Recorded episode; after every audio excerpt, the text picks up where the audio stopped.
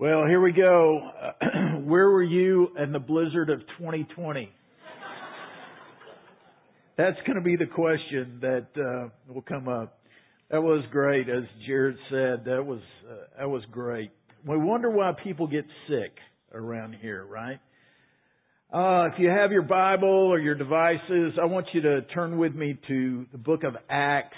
Uh, if you're new to the scriptures, Acts is in the New Testament. The Bible is broken into two sections: the Old Testament or the Old Covenant, and the New Testament, the New Covenant. And uh, Acts is the fifth fifth book in. So. Uh, uh, just to remind you, there's 66 books in the Bible, and uh, and they're all into put together. But Acts and uh, we're going to be reading in chapter 1, verses 1 through 10. So let you find that. And, and uh, for you that uh, haven't been here or you're a guest, uh, 2012 was a new decade. I mean, excuse 2020 is a new decade. I'll get it.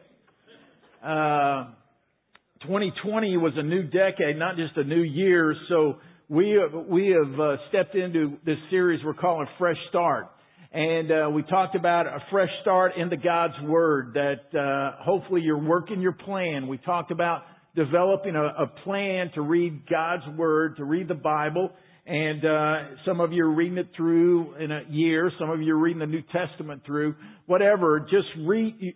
Make sure you have your plan. If you failed in your plan, fail forward, get up, and uh, right where you are, and just keep going. So we encourage you in that. And so we, we uh, did God's Word. Number two, we talked about uh, fresh start in your prayer life. We talked about wanting to be a people of prayer, communing with God, and and and uh, in fact, tomorrow is our unceasing prayer day, and many of you are on the unceasing prayer. You can all pray the unceasing prayer.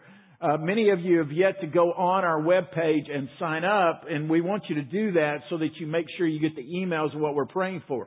So uh, tomorrow, or beginning at midnight for the next 24 hours, we will be praying over the whole Austin metro area for revival, for God to do a great work. And also this week is our Pray the Rock, and so if you have not received those prayers, uh, I'm sure there's back back in the area, or you probably got them by email. So these, this is what's going on. I also want to say, uh, this past Thursday was our mayor's prayer breakfast, and I, I I've got to fight pride a little bit, just to be honest with you. Proud of you guys, uh, uh, our safety safety team, our greeters, our ushers. Many of you were there, and Central's always on the front lines of things in the community, and I, I can't. I, I've got to battle pride a little bit there, and, and I'm so grateful for you. And it was a great day. That was the blizzard day and uh, you still came out to uh, uh, uh, to be a part of the prayer. So we talked about uh, fresh start in our prayer, and then a couple of weeks ago we talked about fresh start in community.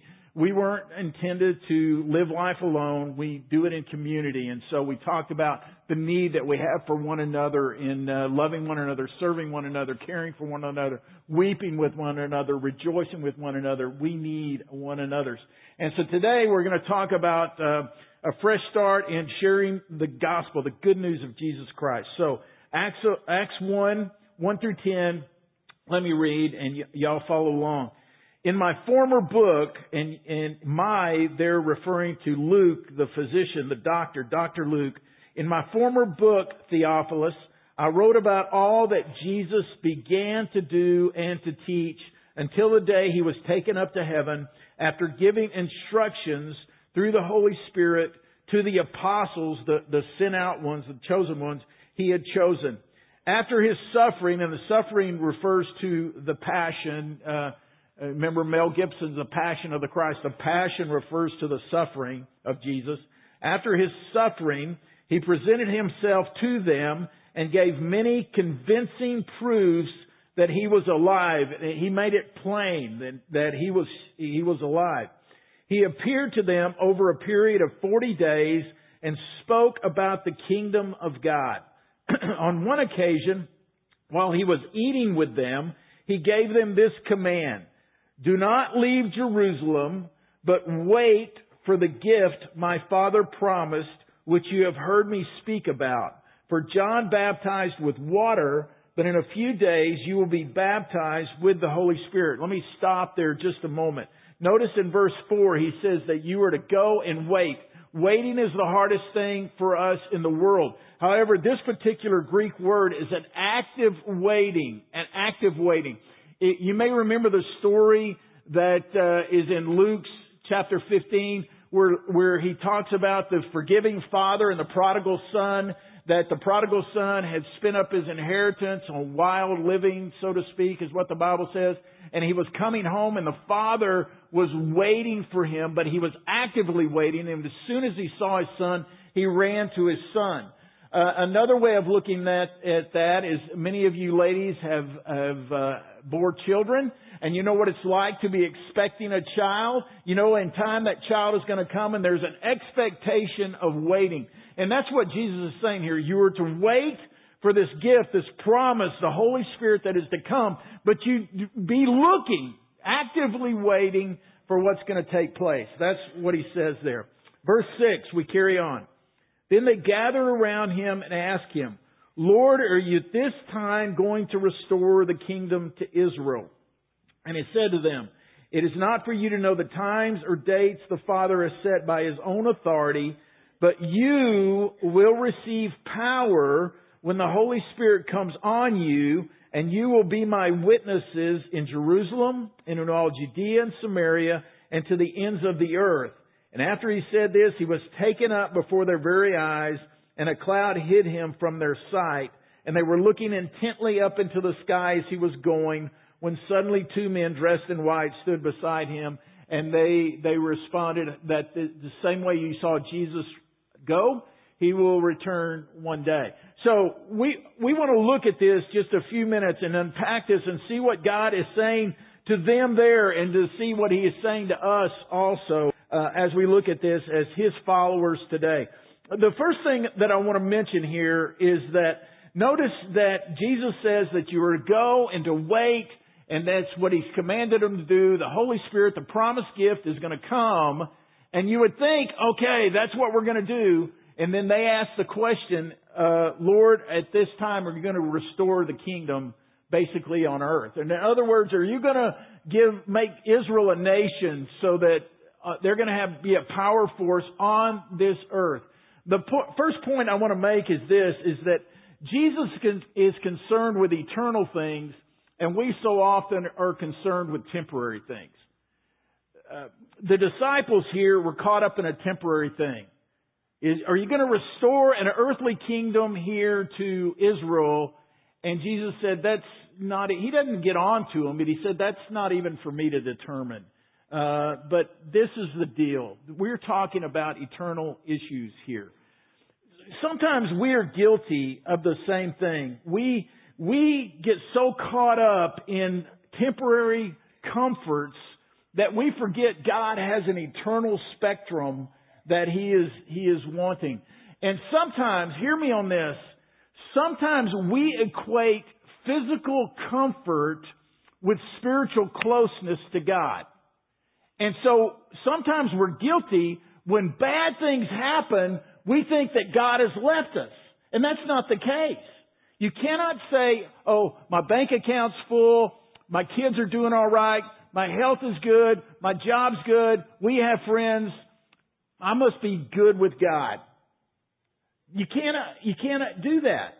You can't equate, you cannot equate earthly comfort with your status where you are with the Lord. That's already been established. So what, what happens is, is when somebody's going through something good and you equate that with spiritual, uh, favor, then what happens when things go wrong? You think, oh God, you've left me. And that's not the case. He said, I will never leave you. I will never forsake you. He is as close to you and he's closer, it seems, in the down times than when the good times. I gotta be honest. I have grown more through the sandpaper times of my life and I call those times when God's roughing out, uh, smoothing out my rough edges. At those times I grow more than in the comfort times. And so we sometimes are guilty of thinking, uh, temporary things when God is thinking eternal things. Uh, in, in fact, the Lord, uh, let me tell you, you're not going to like this. Uh, okay? The Lord sometimes has to put you in uncomfortable positions so that you will grow. New Testament, what happened? Jesus ascended. The Holy Spirit came. The people started desperately sharing the message of Jesus. The next thing you know is they're under persecution. Well, you would think that persecution, oh no, where's God in the midst of this? What God is doing, He's saying, I gotta get you out of here to the rest of the world, and the only way I can get you there is persecution. And they went to the far corners of the world with the gospel to praise God. They eventually came to America, and we heard the gospel. And so, we have to be careful in thinking that bad times are not part of what God's plan is. I've seen more men and women grow closer to God during a time that they got laid off than when their job was going fine. I'm just telling you, God uses those down times. Persecution in the church led to the gospel saturation. And so this is important for us to grab hold of. The second thing I want us to look at today is what it says in verse 8. He says this, but you will receive power when the Holy Spirit comes upon you. Point number two is this. The Spirit comes to enable. Um, it says there, the Spirit, you will receive power. And we really get hung up in that word power. In, in, in the Greek, it's the word dunamis, which we get the word dynamic and the word dynamite. So we're saying, oh, when the Spirit comes, we've got dynamite going in us. Got to understand, dynamite came a long time after the Greek word dunamis ever existed. The literal translation of this word is enablement or sufficiency or resourcing or it's to influence. So in other words, what Jesus is saying to his followers, and we are those followers, he's saying, you will receive the Holy Spirit and through receiving the Holy Spirit, you will receive enablement. Well, we think enablement for what? I mean, does to live? What, what are you talking about? And he says it right here. You will receive this enablement so that you will be my witnesses. That's why the Holy Spirit came upon them and filled them and gave them this power, gave them this dynamic, is so that they could be Christ's witnesses because Jesus would no longer be with them. He said, I have to leave so that one comes that will enable you to be my witnesses all over the world. Jesus was in human form 24-7. He was limited. Now by His Spirit, He's not limited. He is as much here as He is with Jim in India and with people all over the world. So, He said, the Spirit comes to enable you, disciples, followers of Jesus, so that you may be my witnesses. Now, you're not going to like this part either. The word witness is literally the word martyr. It's the word martyr. In other words, the Holy Spirit coming upon you is going to be the one that is going to enable you to be willing to lay down your life for the sake of the gospel because this is not all there is. But the word witness also has different definitions other than uh, giving your life for. It's also the term for a legal representative. In other words, you got on trial. Somebody calls you to the front and says, okay, you're the witness in this trial. Why did they call you? Is because you're a credible witness. You're going to tell the truth about what you have experienced. So these people, just like you and I, who have had an experience with the Lord Jesus Christ, we are called to be His representatives to a world that do not know Him.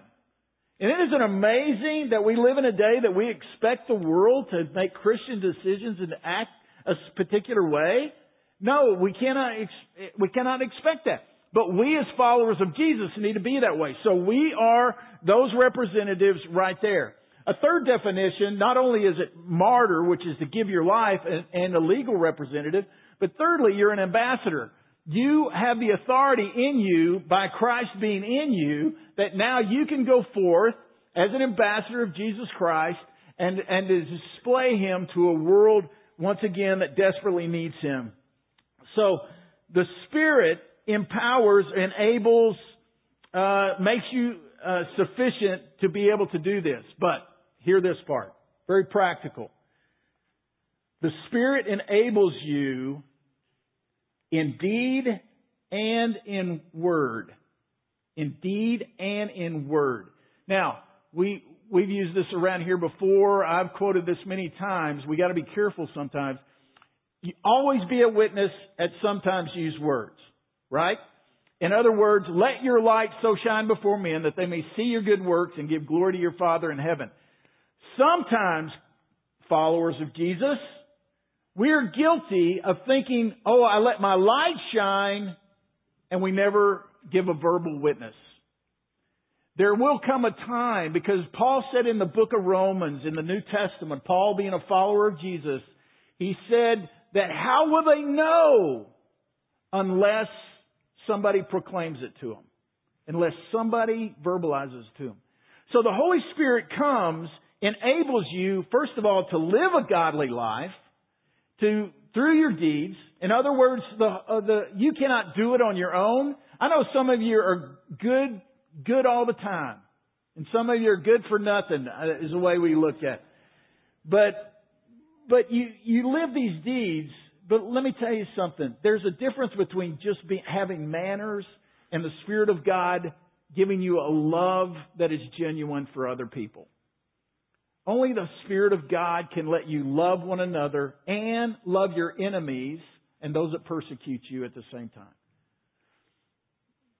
We are called to be lovers of people. It's by this that all men will know that you're my disciples, not by how often you go to church, not that you went to disciple now last week, not that you do these things, but that you love one another. So we do it in deed. But number two, we do it in word we, we usually freeze up at this point. We're good about inviting people to church. We're good at, at uh, talking about uh, religious stuff at times. But yet there needs to come a time where we proclaim the simple gospel, good news of Jesus Christ. Okay? Now, somebody's going to say, well, Mark, what is that gospel? Isn't it just if I give my life to Jesus or the terminology we use so often that we've, we've kind of broken ourselves of finally. If I ask Jesus into my heart, isn't that good enough? Let me tell you, unless a person realizes, see, see, this is the gospel. The gospel is this. Yes, God loves you. That's good news. But listen, the gospel is this. Seven billion people on this planet, we're all broken. We all have a sin virus that is in us. And because of that sin, we're separated from our Creator who created us for an intimate relationship with Him. But that's been broken because of the sin in our life. But God so loved us that He sent Jesus. And Jesus became sin on our behalf. And He was willing to give His life on a cross in our place so that we could receive forgiveness and life. But yet we have to respond. Everybody has to respond. There has to be a repentance, a turning from where we are to turn to Christ and what He has done in our life. The Bible says that anyone who calls upon the name of the Lord shall be saved. Now, that's the gospel. That's more than just come to church. Yes, if you bring them, we're going to share the gospel. But usually the best opportunity is you just being able on a napkin to say, this is you, this is God, we're separated, we need Jesus. We've got to turn to Jesus. You see, people, uh, you know, it's, it's said this before, don't you think all roads lead to, lead to God? Well, eventually uh, they all lead to God. But do all lead to heaven? No. As much as we would like to have some kind of universal, yes, just being part of humanity makes you right with God, and most funerals today you go to say that, but that's not the truth. The truth is that God so loved us that He sent Jesus, that He is the way, the truth, and the life. You see, people have to hear the good news. The Spirit comes to enable us. You can't do it on your own. So don't, don't get the hives on your back. realize He goes before you. The third thing that I want to deal with right quick is this. What is the summary of the, the whole book of Acts anyway? And it, it comes out right here. It's, it's really threefold. It's really simple. It's this, is that Jesus went up. In other words, Jesus was here. He uh, rose from the dead. He was here for 40 days and then he ascended back to the right hand of God the Father. And one day, you ready for this? He's coming back. He's coming back. Might it be any minute? I think so. I think they were expecting that in the New Testament. Somebody's going to say, well, I think this needs to happen, to blah, blah, blah, blah. I, I don't know. I don't know. I just know that he's going to return. And we need to look with anticipation to that. So Jesus went up. Point number two, the Spirit came down. He sent His very presence to inhabit His people, His followers. So if you are here today and you consider yourself a follower of Jesus Christ, you have made a faith step of commitment of Christ uh, to Christ. What He does is He takes His very presence and comes inside of you. Man, talk about a foreign entity coming inside of you but He comes to take residence inside of you and begins a cleaning process from the inside out. He enables you to carry out the commission. He enables you to serve. He, hear this, the role of the Holy Spirit. You cannot even come to Jesus unless He convicts and woos you, draws you to Him, that you see this brokenness in your life.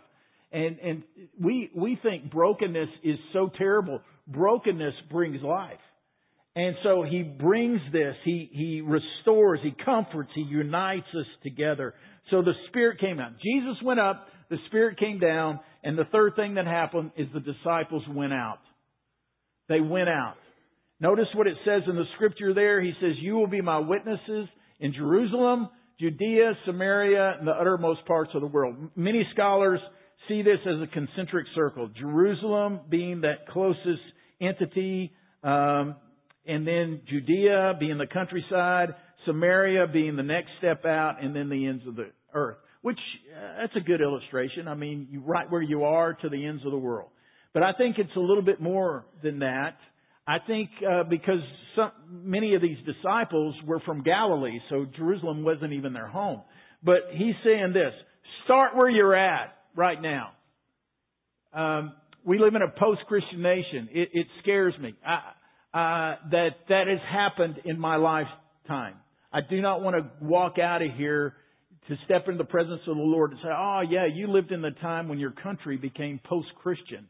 or the churches started emptying. I think that every generation is is uh, needs to see about what it can do to reach their generation. So students, uh, don't think your parents are going to ru- ruin uh, uh going to be able to win your generation. We're praying that you win your generation.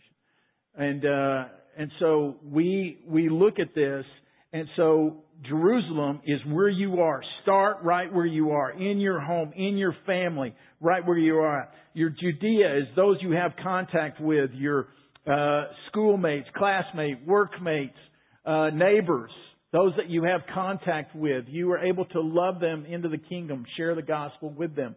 You go a little bit farther and you have Samaria. Now, here's the deal about Samaria. You ready for this? The Jews would not have anything to do with the Samaritans. They were outcasts. And I think the Lord is saying here, listen, the gospel is not only for you and your family and those close to you, it's for those that are even your enemies that you don't like. Those people that you would never hang out with, the gospel is for them too. And then it's for the ends of the world. It's to go to the, the unreached people all over the world. You do know this, don't you, that missionaries are coming to the United States from other countries now? Because we're post-Christian. We have become asleep in the light. And they're coming here to wake us up, hopefully, and, and, and pray that's happening. So the disciples went out. Jesus went up, the Spirit came down, and the disciples went out. So what? That, that's always my deal. I, I study this passage. I think we need a fresh start. So, so what? You ready? Here's the so what for today. It's our time. It's our time. We've been handed the baton. What are we going to do with it? The gospel has come to us. What are we going to do with it? How are our neighbors going to hear if it's not from us? How are our classmates going to hear if not from us? How are our workmates going to hear if not from us? Mark, you don't understand. I live in, a, in an environment that's very non-Christian. I know, man, we got to really pray. God, show us how to break this down. Show us how we can live for you and love for you in this environment. And so, it's our time. In fact, in Hebrews 12, it says we are surrounded by such a great cloud of witnesses, and, and I, I realize they're cheering us on, kind of, so to speak. But I, I think it's also a relay. We've been given the baton. Am I going to step out of here as a pastor into the presence of the Lord and say, oh yeah, Mark, you pastored in the time when churches were emptying because of, of uh, powerlessness or they, they lost interest. Or you, you lived in a country that was one time very on fire for God but has become lukewarm. Is that how I'm going to step out of here? That, that concerns me, okay? So it's our time. What are we going to do with it? What are we going to do with it? I, I, uh, I read something this week in the scriptures, and I, bear with me just a moment because there there is a deep deep truth here. And I was reading in Exodus, you know, we're in Exodus, the the slaves coming out of Egypt and this kind of stuff. And Moses is given all this direction on how to build this earthly tabernacle, this earthly tent, which is going to be a place of worship. Okay, it's uh, got a holy place. It's got a, a place where the priests are going to serve a sacrificial place, the place for the people to come in. It, it works that way. And eventually, this portable version is going to become the temple with the Holy of Holies and the holy place and the sacrificial area and, and this kind of stuff. If you don't understand what I'm saying, uh, you can go read Exodus. But uh, uh, here's the deal, though. When when we build something like the school that that's being built out here, we do the foundation, we do the walls, and then we do the roof, and then we start working on the inside. That's, that's how we work in our country. When I was reading this, all of a sudden it, it became alive to me. When they were being instructed how to put the tabernacle together, you see in the very center, holy place, was the Ark of the Covenant, which symbolized the presence of God. And so when Moses was told the direct orders and how to build the tabernacle, he said, start there and then build around that. In other words, God is the center, He is the first, and then you build out from there. I have a temptation in my life to just add Jesus to it. Oh, I add Jesus to my work. Add Jesus to my neighborhood. Add Jesus to this. Add Jesus to that. Instead of Jesus being the center of everything I do. And I read that and I thought, oh Lord, how are we ever going to make impact in our world just by adding Jesus, a little God to our life, instead of letting you be the center which you desire of our lives? Does that make sense? I, I really believe that that is what God is calling us to. Mark, that sounds hard. That's why He gave us the Holy Spirit. You, when you came in today, you were given a little card. Pull, pull the card out. If you didn't get one, you can get one uh, at the end when you leave. You were given a little card, and uh, it's got a verse on there out of First Timothy chapter 2, verse uh, 1 through 4, which uh, the end of says, "Who wants all men to be saved and come to a knowledge of the truth." The Lord desires seven million, seven billion people on this planet to come to a relationship with Him. But He's going to use you in your small segment of the world. So what I want you to do is on the other side, it says all men to be saved. Knowing this is God's will, I commit to daily pray for these individuals that they may come to a knowledge of the truth of Jesus Christ. So here's what I want you to do. I want you to ask the Lord, pull out your pen, pull out your pen, and I want you to ask the Lord, Lord, who are three people that I have relationship with somehow that do not know you? And I want to pray that they come to a knowledge of you. Write them down. Pass a pen around. If you need to pray about it, you can pray about it. If you do not know three people that don't know Christ, shame on you. You need to begin by learning how to build relationships. Write them down. Maybe they live close to you, maybe they don't. But I want a personal contact. I don't want President Trump or, or Nancy Pelosi on, on the card. I, I want you to put uh, someone that you know that does not have a relationship with Christ. And I want you to take those three three uh, lines and write their name in there. And what you're going to do is you're going to take it and you're going to put it in your Bible. And each day, when you do your Bible reading plan, you're going to pray for those three people. How do you pray? Well, if they don't live near you, maybe it's to pray, God, show how I can make contact. But, but Lord, put somebody, the real deal in their path. I've prayed that many a time for my, my kids, for other people. Lord, put the real deal in their path so that they can hear the gospel. But if somebody is close to you, God, show me, show me how I can love them into your kingdom and share the gospel with them. Okay? Three people, put them down on your card.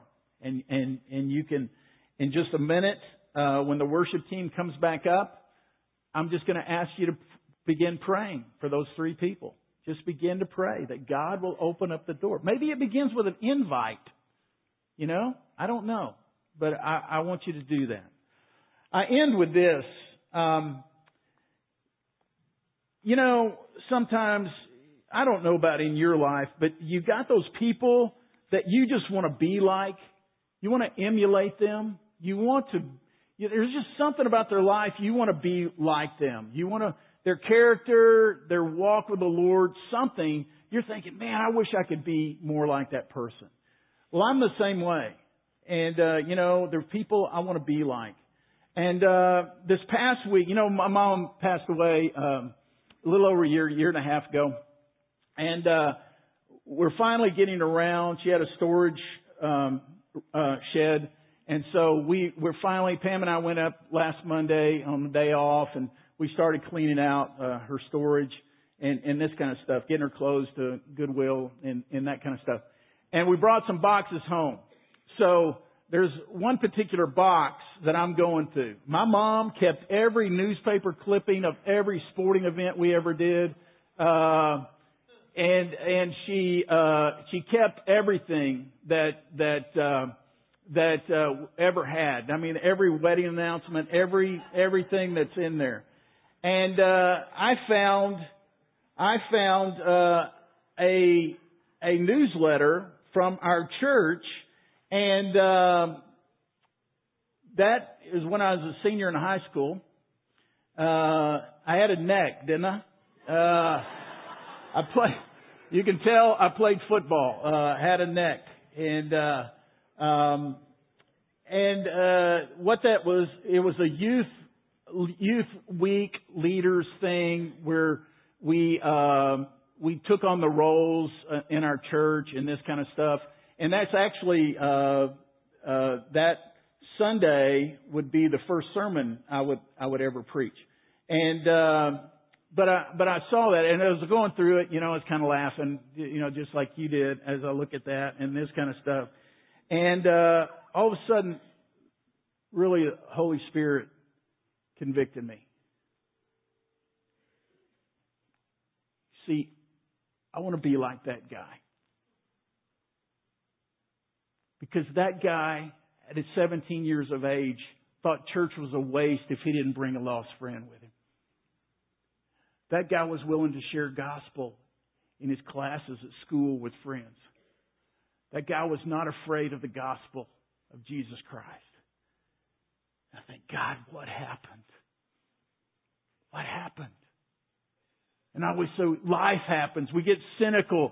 All these stuff. We get more knowledgeable about stuff. It's trash. We're called to share the gospel. I want to be like that guy. I say, God, forgive me for letting the flame grow cold.